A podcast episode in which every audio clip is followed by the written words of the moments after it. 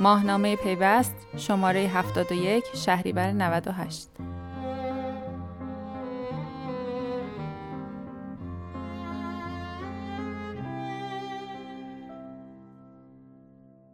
سرپرست مرکز برنامه ریزی و فناوری اطلاعات وزارت آموزش و پرورش پرونده دانش آموزان هوشمند می شود.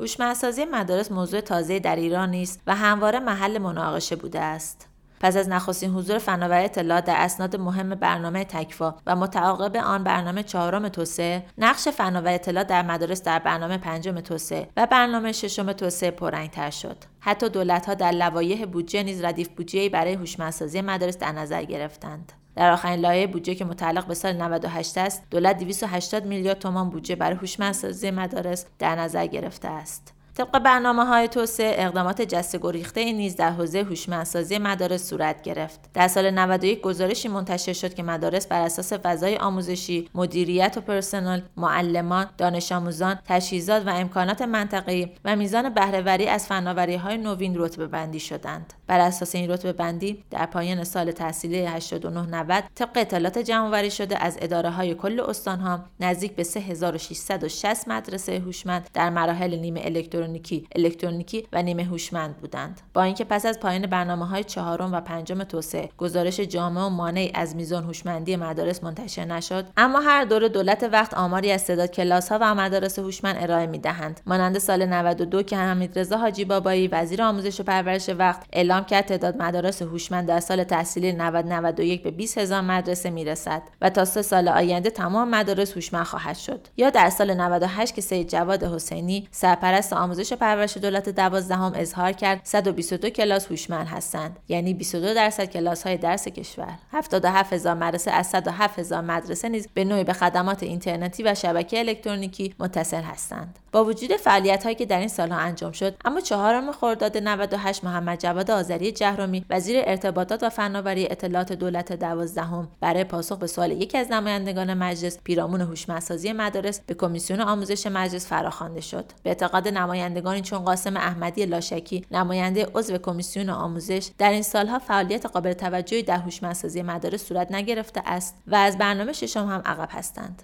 به گفته لاشکی مدیران مدارس هم برای هوشمندسازی به صورت سلیقه‌ای عمل می کنند. رفت آمدهای وزیر ارتباطات و سرپرست وزارت آموزش و پرورش به مجلس منجر به این شد که نمایندگان دو هفته به دو وزارتخانه مهلت دادند تا با تفکیک وظایف هر دستگاه در حوزه هوشمندسازی مدارس تفاهمنامه منعقد کنند این دو وزارتخانه نیز در حاشیه 25 نمایشگاه الکام به خاطر مهلت نمایندگان مجلس و اجرای شدن ماده 69 برنامه ششم توسعه تفاهمنامه امضا کردند این تفاهمنامه در سه بخش سخت افزاری، نرم افزاری و محتواست. بر اساس این تفاهمنامه هر وزارتخانه وظیفه به عهده دارد. وزارت ارتباطات باید مدارس را از نظر سخت افزاری تجهیز و به شبکه ملی اطلاعات متصل کند. دو وزارتخانه از نظر نرم افزاری به زودی همکاری مشترکی را تعیین می کنند و وزارت آموزش و پرورش نیز وظیفه تولید محتوای الکترونیکی را به عهده دارد. در تازه ترین آمار وزارت آموزش و پرورش همچنین تاکنون دوازده هزار محتوای الکترونیکی در شبکه رشد تولید شده است. البته به گفته مهدی شرفی سرپرست مرکز برنامه‌ریزی و فناوری اطلاعات وزارت آموزش پرورش طبق این تفاهمنامه و سند تحول بنیادین آموزش پرورش مدارس هوشمند باز تعریف شدند. چون در گذشته مدارس هوشمند به مدارسی گفته می‌شد که مجهز به کامپیوتر وبسایت و تجهیزات سخت افزاری بودند و به جنبه های دیگر توجهی نمی‌شد. اما آموزش و پرورش در رویکرد جدید خود سعی دارد به جنبه خلاقیت و یادگیری عمیق دانش آموزان هم توجه کند.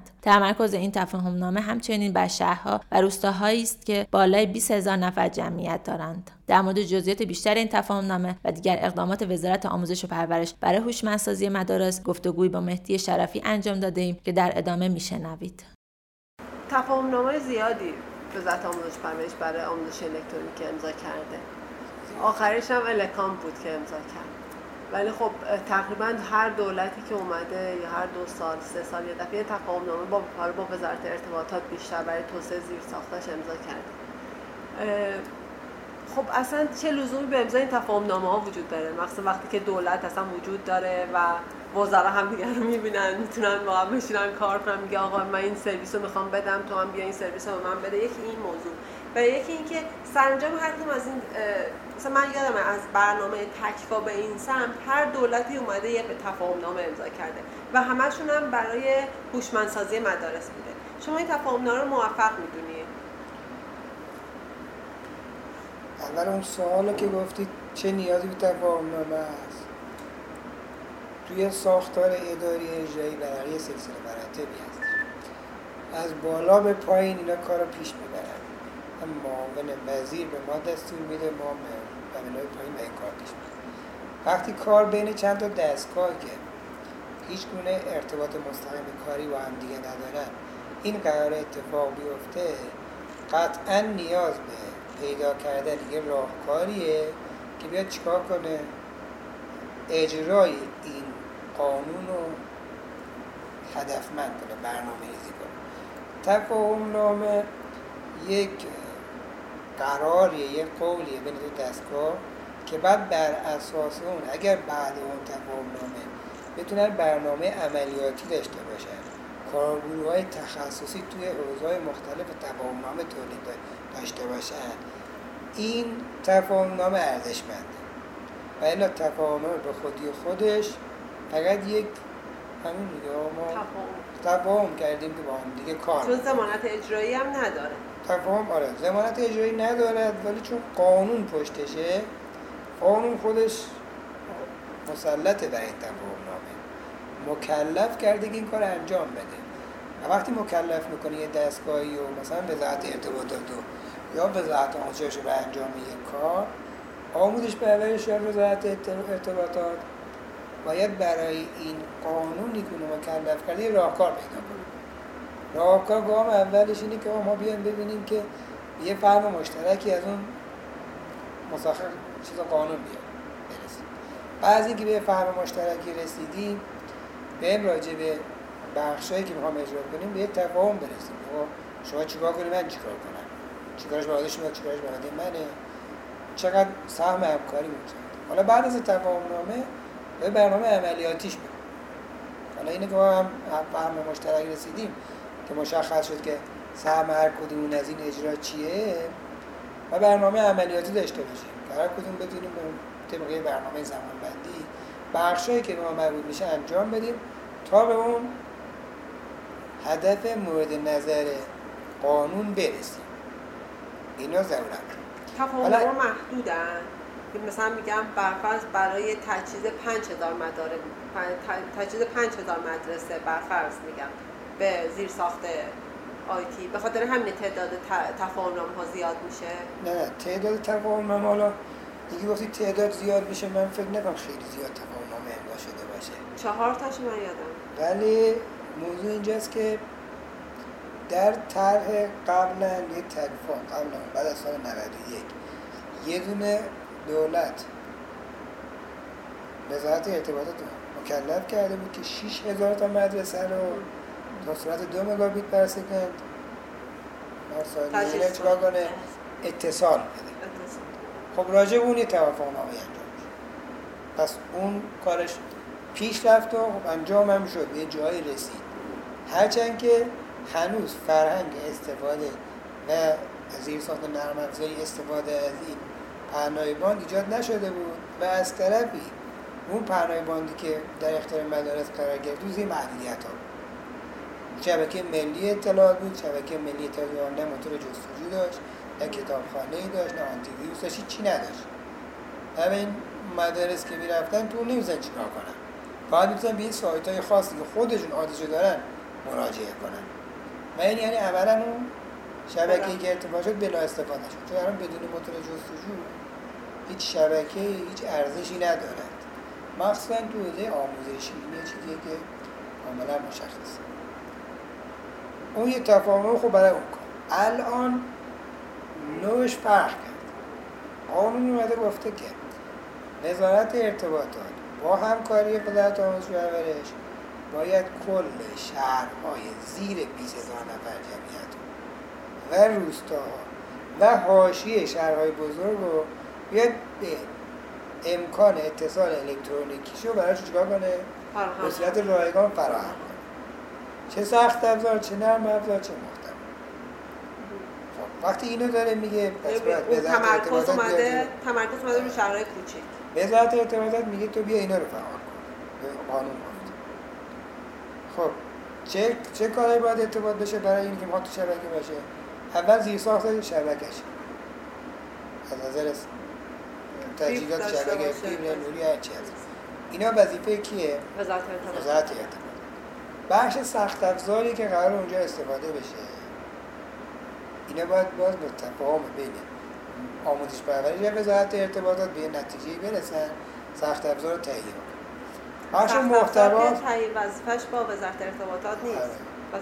وزارت ارتباطات سخت افزار یک تفاهم دو, ت- دو جانبه است. مثلا تجهیز مثلا پنج خرید پنج هزار تا لپتاپ یا کامپیوتر تفاهمه که مثلا نصفش اونو تو بخر دیگه من بخرم. اونو باید توی ببینید توی راهکارهای قانونی که براش پیدا می‌کنیم طبق ارتباطی که بین دو تا دستگاه هستش این اتفاق. یه بحث تولید محتوای الکترونیکی که محتوای آموزشی خون دیگه. خوب باشه. وظیفه ذاتی آموزش پرورش. همونطور که اتصال وظیفه ذاتی مخابرات محتوا وظیفه ذاتی آموزش پرورش. اینا دیگه کاملا جدا. برای این چند تا کارگروه تشکیل شده. یه کارگروه اتصاله که تو خود وزارت ارتباطات. تشکیل میشه یه کارگروه محتواست که تو آموزش پرورش تشکیل میشه که محتوا رو بررسی کنن. یه بخش ما بحث مشترکه که مثلا وزارت آموزش پرورش و وزارت ارتباطات باید ارتباط بگیره و این زیر ساختای سخت افزاری به محض نرم افزار جانبی اینو چیکار کنیم آماده کنیم بشه. بله خب تقریبا با آموزش پرورش سهم بیشتری داره. توی این کار وزارت آی سی تی هم خب فقط از زیر ساخت اونم خودش مستقیم وارد نمیشه از طریق شرکت هایی که داره که توی این دارن کار می‌کنه این اتفاق میفته من- بر هوشمندسازی مدارس خیلی تاکید شده. تقریبا یه 15 20 سالی هست که همه داره میگیم مدارس باید هوشمند بشن مدارس باید هوشمند بشن. ولی آماری که خودتون تو الکام دادی نشون دهنده اینه که این هوشمندیه زیاد منتقل نشده. مثلا آمار تعداد کلاس ها تازه مدارس هم نه تعداد کلاس هایی که تجهیز شدن و نمیگم چه تعداد شاید اشتباه بکنم به خاطر این ولی تو جلسه خبری یادمه که اشاره کردیم به تعداد کلاس‌ها. داره من یه نکته بگم در این سوالتون که خیالتون راحت بشه. صرف این که شما یه گوشه اسمارت دستتون باشه هوشمندی نیست. هوشمندی نیست. درست. اگر بتونید تو اون گوشی اسمارت یه سری ابزارها اپلیکیشن ها نرم افزارها و امکاناتی داشته باشید که توی استفاده کاری خودتون کمکتون کنه می‌تونم بگم من یه ابزار هوشمند هستم اینکه در یه دوره زیادی تجهیز مدارس تو فضای هوشمندسازی بوده خب یه سیاستی بوده و لازم بوده. شما اول باید امکانات رو ببری اونجا بعد یواش یواش فرهنگش رو ببری بعد یواش یواش محتواش. این که در طول دورهای گذشته خب این که بتونن کلاس هایی رو آماده کنن که توش یه امکانات سخت افزاری باشه که تو این سخت افزار بشود یه سری محتوایی که از قبل تعریف شده رو برای دانش آموز نشون بدن. این یه بخشی از هوشمندسازی. بوده. کار آمارم اونجا اعلام کردیم و انجام شده. و خب کلاس هوشمندم تعریفش آقا کلاسی که بتونه یک ورد داشته باشه یک دیتا پروژکتور داشته باشه دستگاه کامپیوتری باشه که بتونه از این دوتا استفاده کنه گفتن خب این کلاس هوشمند. مثلا خب بتونه محتواهای الکترونیکی و ابزاری که ابزارهای به دانش آموزان نشون بده یا بتونه کمک آموزش های الکترونیکی در اختیار دانش آموزان قرار بده این تعریف از هوشمندی بود. خب ما اومدیم توی بحث تحول ما یه باز تعریفی کردیم. صرف این که یه مدرسه یه سخت افزاری داشته باشه ما بهش نمیگیم مدرسه هوشمند. یا اینکه می‌خوان برنامه اون اینه که بیان درجه بندی بکنن. اصلا بگیم اگه مدرسه هوشمنده چه درجه داره چه لولی داره؟ مثل این ستارهایی که به بله، مراکز میدن. به هتل‌ها میدن. مثلا این هتل پنج ستاره ستاره است. است. هفت ستاره است. بر اساس میزان امکانات رفاهی که داره بهش ستاره میدن. ما میایم یه همچین درجه ای میدیم به مدرسه هوشمند. اگر شما رفتی با مدرسه هوشمنده بگی این درجه یکه. بعد که توی سند نگاه کنی میگی مدرسه هوشمند درجه یک حداقل دو تا کلاس هوشمند داره یه سایت این شکلی داره یا یه پورتال این شکلی داره. مثال. اینا رو مثال می‌زنم. بله. اینجوری به درجه بندی کن.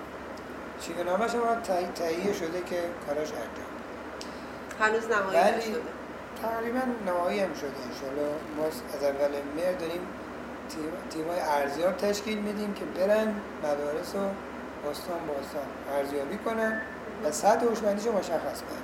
و این سطح هوشمندی به عنوان یکی از ویژگی های مدرسه ثبت خواهد شد. که تو سامانه اگه بزنن مدرسه پزمان شهید کرمان هوشمنده بهش میگن این هوشمندیش سطحش مثلا سه. سطح یکی یا سطح پنج یا هفت یا هر چی.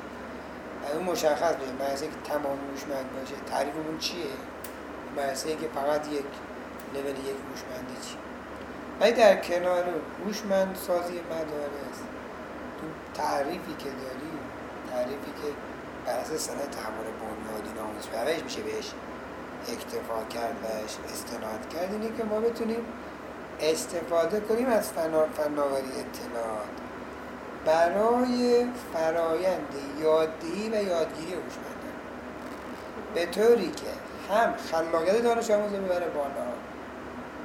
هم بتونه یادگیری عمیق ایجاد کنه. اینا مهمه. جزء دیگه فقط ابزار مهم نیست. ابزار دیگه هیچ نقش نقش انتقال اطلاعات داره. شما بتونی یه کاری بکنه که دانش آموز وقتی داره از این استفاده می‌کنه هم مثل حس خلاقیتش حس کنجکاویش حس پرسشگریش همه اینا تحریک بشه و در این حال خودش بیفته دنبال مطلب.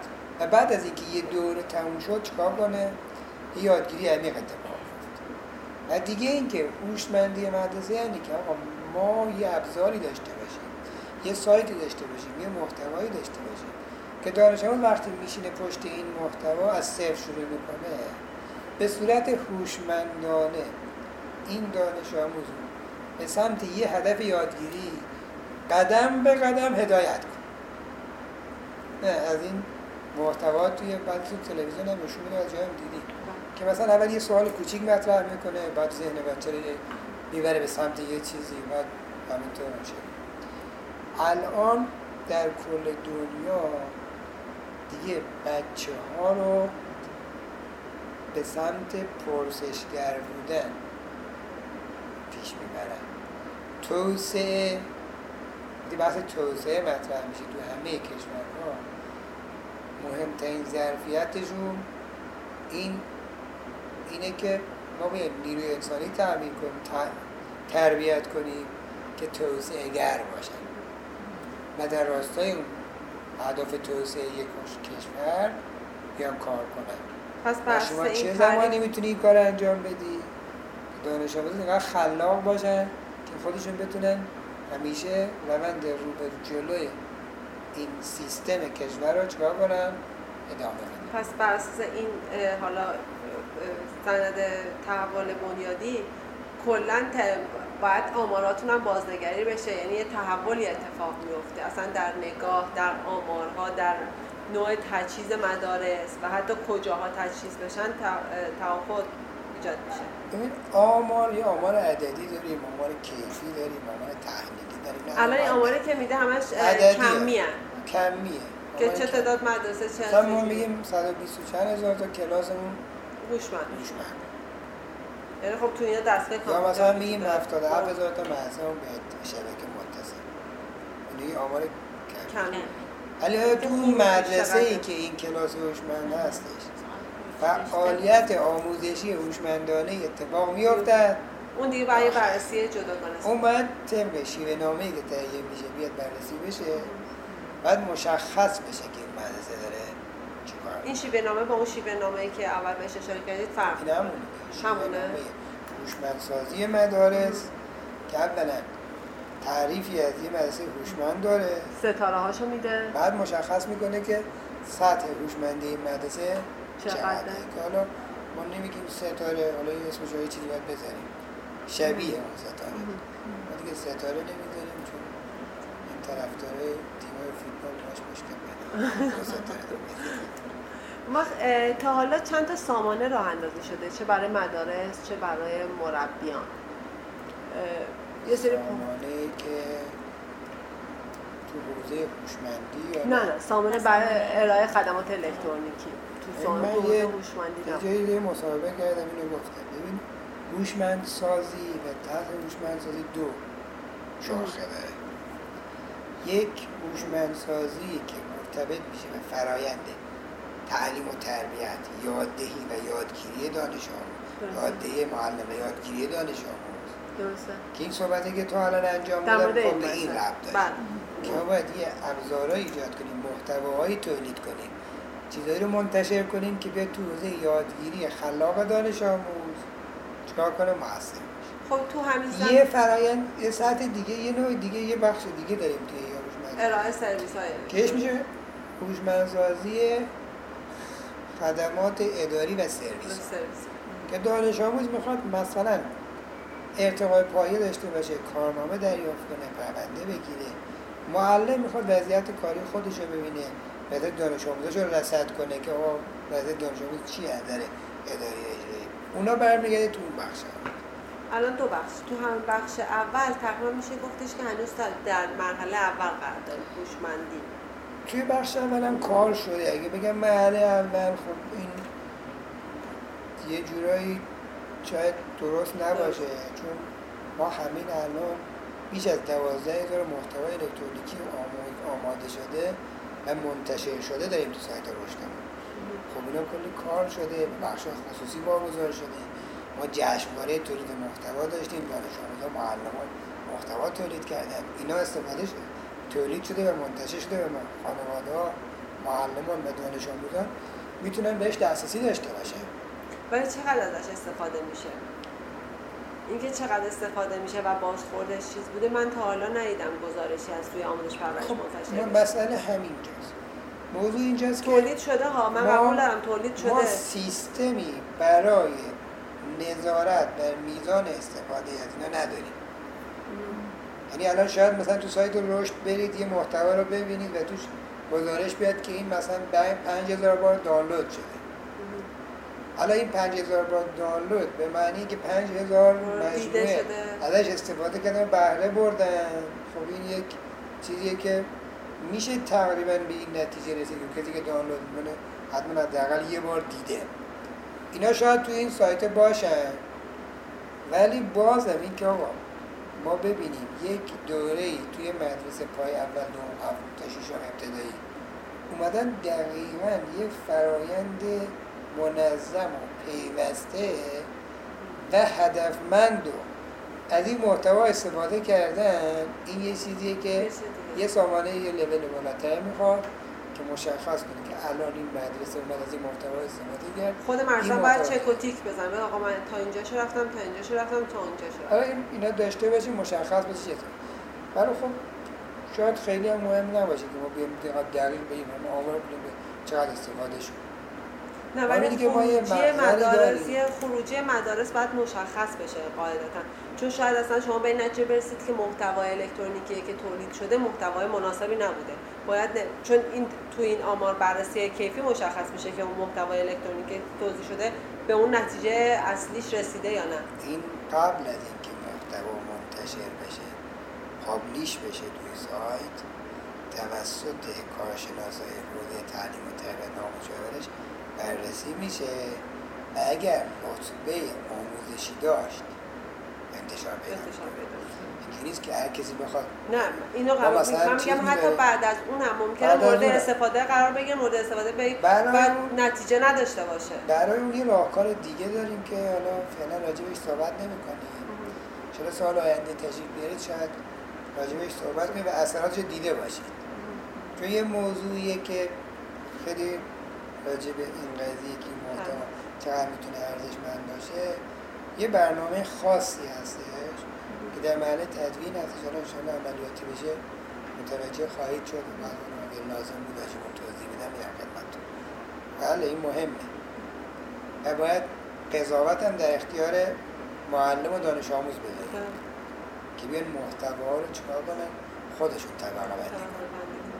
اون این ابزارهای الکترونیکی این کارو میده دیگه وقت شما به نظرتون الان مدارس ما معلم ها و شاگرد ها در مسیر هوشمندی قرار گرفتن؟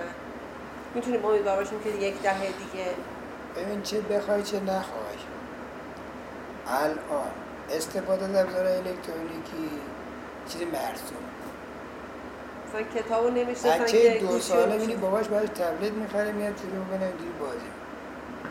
بچه یه ساله گوشی رو می‌گیره جوری بعد اینجوری می‌کنه عکس میاره ببین این مو الکترونیکی توی الکترونیکی در اختیار همه قرار گرفته. اگه آموزش پرورش نتونه خودش رو تطبیق بده تو دردسر میفته حالا اینو من نمی‌خواستم دقیقا این جمله رو بگم ولی موضوع اینجاست که الان اصل اطلاعات فرزندان و دانش آموزان بمباران اطلاعاتی میشه. دیگه گذشت اون طرف که معلم اونجا وایسه دانش آموز فکر کنه که دارای خداست. کلونه. الان فردا می‌خوام راجع به یه چیزی درس بدم یه گوگل می‌کنه بعد آه یه گوگل می‌کنه. کلی اطلاعات میگه. فرداش می‌تونه خیلی راحت و معلمش به چالش بکشه. منتها یه تفاوت خیلی واضحی بین اطلاعات و علم وجود داره. اطلاعات یعنی خروجی کار علمی دیگر همین منتشرش رو می‌کنه. آقا آیا می‌دانید که مثلا در مغز انسان اینقدر 6 تریلیون سلول عصبی وجود دارد مثلا. این یه اطلاعاتی من گرفتم. به شما میگم 6 تریلیون عصبی. ولی وقتی بحث علم پیش میاد علم با اطلاعات فرق می‌کنه. یعنی که اون دانش آموز باید بره آزمایش کنه باید بره زیر میکروسکوپ یه بخش از مغز ببینه یه سلول عصبی تشخیص بده باید نقشش چیه. بعد بفهمه که این 6 تریلیون چی هست؟ به چی میگن سلول عصبی؟ بعد کارش چیه؟ اینا رو بده اینا میشه علم که توی اطلاعاتی که توی شبکه ها اتفاق میفته تو گوگل و اینا مرحله علم وجود نداره. مرحله اولش واقعا نیست. یا آره جون. دیگه می‌خواد و معمولا کسی نمیره. ما معمولا آماده این فست فودیم دیگه فست فودی بله. شدیم. فقط دنبال خروجیم. یعنی تهش چی اونو بده نتیجه چی این باعث شد آدمایی با اطلاعات زیاد با دانش کم داشته باشه. دانش به علم کم حالا شاید بگم اینجوری. توی هوشمندسازی این چیزا باید اتفاق بیفته. بعد علم منتقل و بشه علم منتقل بشه و دانش آموز معلم بتونه کمک کنه به دانش آموز رو. که تو اگه می‌خوای به این اطلاعات دسترسی کنی اطلاعات در اختیار شما هست من به عنوان راهنما و هدایت کننده دانش آموز. در کنار محتوای الکترونیکی برای رسیدن به اون هدف اصلی آموزش. تخصیص بودجه چقدر می‌تونه به این کمک کنه؟ بودجه که می‌دونید. اصلا بدون پول اصلا هیچی ممکن نیست و اینم اصلا وجود ندارد نه. اصلا بودجه اختصاصی دارید شما؟ داریم ولی هیچ وقت تخصیص پیدا نمی‌کنه چون من تو ردیف های بودجه نگاه می‌کردم چیز خاصی نبود یه سری آره ردیف بودجه برای هوشمندسازی داریم روش مثلا ولی پولی توش نیست چیزی توش منتقل نمیشه شما فرض کنید مثلا با بودجه ای که دادیم اینجوری که بعد تایش نگاه می‌کنید به هر مدرسه 100 هزار تومان می‌ریزه. 200 هزار. چیزی نمیشه تازه اگه اونم تخصیص پیدا. تخصیص پیدا کنه. ولش کن دیگه. اصلا. صفر صفره یعنی یه جورایی ما بیشتر از بخش خیرین استفاده می‌کنیم از درآمد اختصاصی استفاده می‌کنیم. و اونم چون ببینید متمرکز انجام نمی‌شود کرد. اتفاق میفته و بعضی جا به تجهیزات می‌رسه. بعد تجهیزاتی که شاید ضرورتی نداشته باشه ما به این استعداد بحثا تجهیز کنیم. مثل اگه این بودجه متمرکز بود شاید می‌شد هدایتش کرد. ببین اگر ببین هیچ چیزی پول اگر تویش برنامه‌ای براش نباشه به درد نمی‌خوره. شاید بدونی می‌خوای این بودجه رو چیزی خرج کنی. هدفت از این دریافت این بودجه چیه؟ اما اگه به شما بگن شما این بودجه رو فرض این این رقم برای هوشمندسازی گرفته شده و به من بدن من وقتی نگاه کنم رو میزم تو کشوام تو فایل همه جا نگاه کنم کارشناسا میگم خب حالا برای هوشمندسازی چیکار باید بکنیم چی نداشته باشم. اولین راه چیه؟ خب بریم یه مناقصه بذاریم. این تعداد مثلا کامپیوتر بخریم بدیم به مدارس راه دیگه قراره اشتباه بزرگی که در اون طرح تک طرح سال. اول اتفاق افتاد این که کامپیوتر خیلی دادم به مدرسه کامپیوتر خیلی دادم مدرسه. من خودم یادم اون زمان تو منطقه بودم. کامپیوتر دادیم به مدرسه. یه سال بعدش رفتیم. کارتوناش از اون گوشه تکون نخورد. چرا که نه مدیر نه معاون نه معلم نه دانش آموز استفاده از اونو بهش یاد نداده اگرم بچه تو خونش یاد گرفته بود اینجا براش محتوای تولید نشده بود که بیاد استفاده کنه. یعنی اشتباه که شما که یه بودجه زیادی اومد انبار شد و استفاده شد خاطر همین ما الان بیشتر دنبال اینیم که اول یه تعریف درستی از هوشمندسازی داشته باشیم. خیلی ساده. نقشه راه اومده کتاب اومده مقاله زیاد نوشتن مصاحبه زیادی اتفاق افتاده راجع هوشمندسازی. و واقعا کار علمی قشنگی شده. من خیلی خوندم ولی اگه همین کار علمی به یک تعریف ساده و دقیق از هوشمندسازی که من معلم یا من دانش یا من مدیر بخونم اصل هوشمندسازی تو ذهنم بیاد نرسیده. و این یکی از تا حالا من نگاه می‌کنم فکر کنم بیشتر زیر ولی زیر ساخت الکترونیکی ارائه سرویساتون بهبود پیدا کرده توی این سالهای گذشته. بله هم خیلی ارتباط با. سامانه ها به بهبود یافته. سرویس همون خیلی قوی شده و ما توی پروژه هایی داریم برای سال آینده. که اصلا یه جورایی انقلابی تو حوزه خدمات و سرویس های آموزش پرورش چه برای. معلمان چه برای دانش آموزان بحث کارنامه الکترونیک و پرونده الکترونیک و پرونده‌ای که توی همون نمایشگاه اعلام کردیم بعد آقای حسینی هم تاکید کرد. اینا یه چیزیه که واقعا خانواده ها به یه سرویس خیلی شفاف و واضح و آنلاین خواهند رسید. و یکی از مشکلاتمون همین عدم ارائه سرویس آنلاین به خانواده هاست. که برای خیلی از کاراشون لازمه که حتما مراجعه کنن به مدرسه. و این یه ایراده. نباید باشه. باید بتونیم سرویس رو آنلاینش کنیم. الان چه سرویس های خانواده ها آنلاین می‌گیرن؟ ثبت ناماشون رو انجام میدن خیلی جا. بعضی جا این آزمون ها بعضی هدایت تحصیلی بعضی آزمون های مشاوره. اینا رو داره. تعدادی هست. ولی کارنامه آنلاین دریافت کارنامه به مدارس محدود مدارس خودشون اقداماتی کردن. ولی صورت متمرکز سرویس یک پارچه و این کار انجام بشه نه. من از اول مهر پرونده الکترونیکی که ایجاد بشود توی مدارس ابتدایی جدا از اینکه یک خدمت بزرگی به محیط زیست می‌کنیم. میلیون ها از درخت جلوی قطع شدنش بگیری خانواده ها به پرونده دستی دارن معلم به سوابق دانش آموزش. احراز هویت هم اینجا حل میشه چون اون سال 95 که آقای حبیبی صحبت می‌کنیم بحث احراز هویت دانش آموزا بود که می‌گفتن که ما چون حالا مثلا 95 بود مثلا الان ذره اعراض هویت ما وب سرویس هایی چند تا داریم یکی از ثبت احوال داریم. بعد اعراض هویت خانواده از ثبت احوال می‌گیریم. از بقیه دستگاهایی که می‌تونن یک خدماتی به ما بدن زیر کارهای انجام دادیم که به یک به صورت آنلاین بتونیم مسئله رو حل کنیم. نیازی به حضور نداشته باشه که هم برم توی مدرسه خودم رو رجیستر کنم که بعد هم بتونم از یه سرویسی استفاده کنم. تو این پرونده تو این پرونده الکترونیکی چه چیزهایی قرار می‌گیره؟ چه چیزهایی در اختیار خانواده ها از اول مهر قرار می‌گیره؟ از اول مهر که خب اول مهر که چی نیست. اولین دورش میفته ثبت نام. ثبت نام. نه ثبت نام. مثلا قبل انجام میشه. مثلا از دیما که می‌خوان کارنامه‌شون رو می‌گیرن بعد پرونده رو یه جاییش رو یک حالا اینو داریم کار می‌کنیم انشالله که بتونیم برسونیم. خیلی مهمه. یه من مشکلاتی داریم انشالله برطرف بشه انجام بشه. پرونده مدیریت کلاسی دانش آموزاست اون یه یعنی تو کلاس فعالیتشون چیکار کردن تو تو بچه ابتدایی اگه دیدید نم دیده باشید یا آخر آشناتون بچه ابتدایی داشته باشید یا مراجعه باشید یه دونه پوشه داره که ثبت فعالیت های دانش آموزی. هر کدومشون تو کلاس. هر پایه یک پرونده تشکیل میشه به هر دانش آموز این الان کاغذی. بعدم بعد اینکه اون دوره تموم شد همه یا بایگانی میشه یا میدن دست خانواده با خودش ببر این هم قرار الکترونیکی بشه. وقت من کلاس اول پرونده رو دارم. میرم کلاس دوم.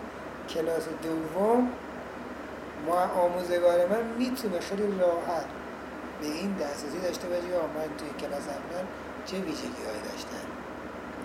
جاها ضعف داشتم چه نقاط مثبتی داشتم که بعدا توی آموزش هم بتونه کمک کنه.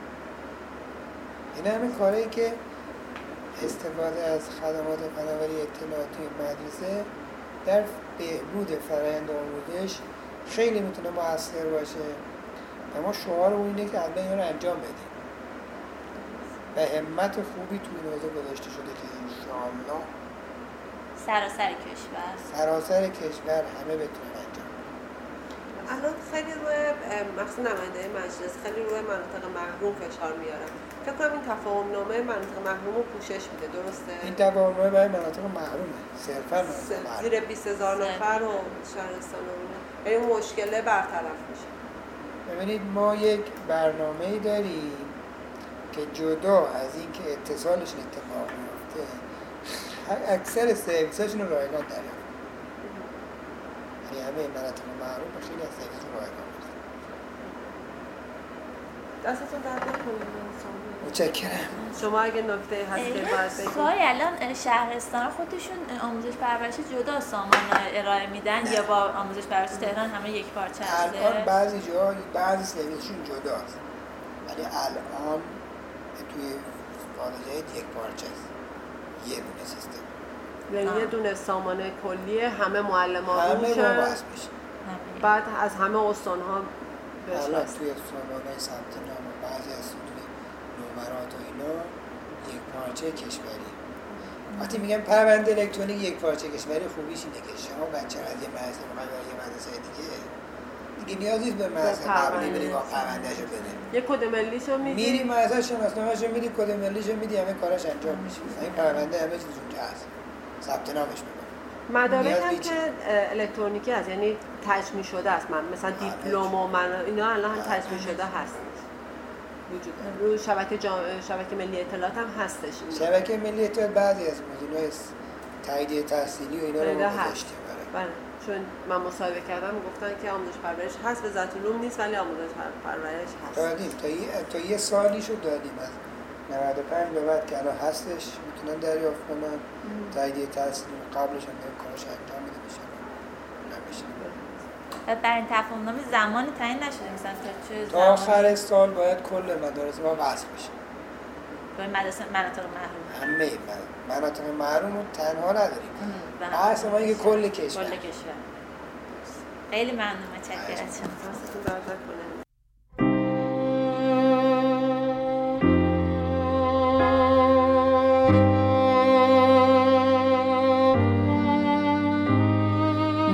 پیوست شماره 71 شهریور 98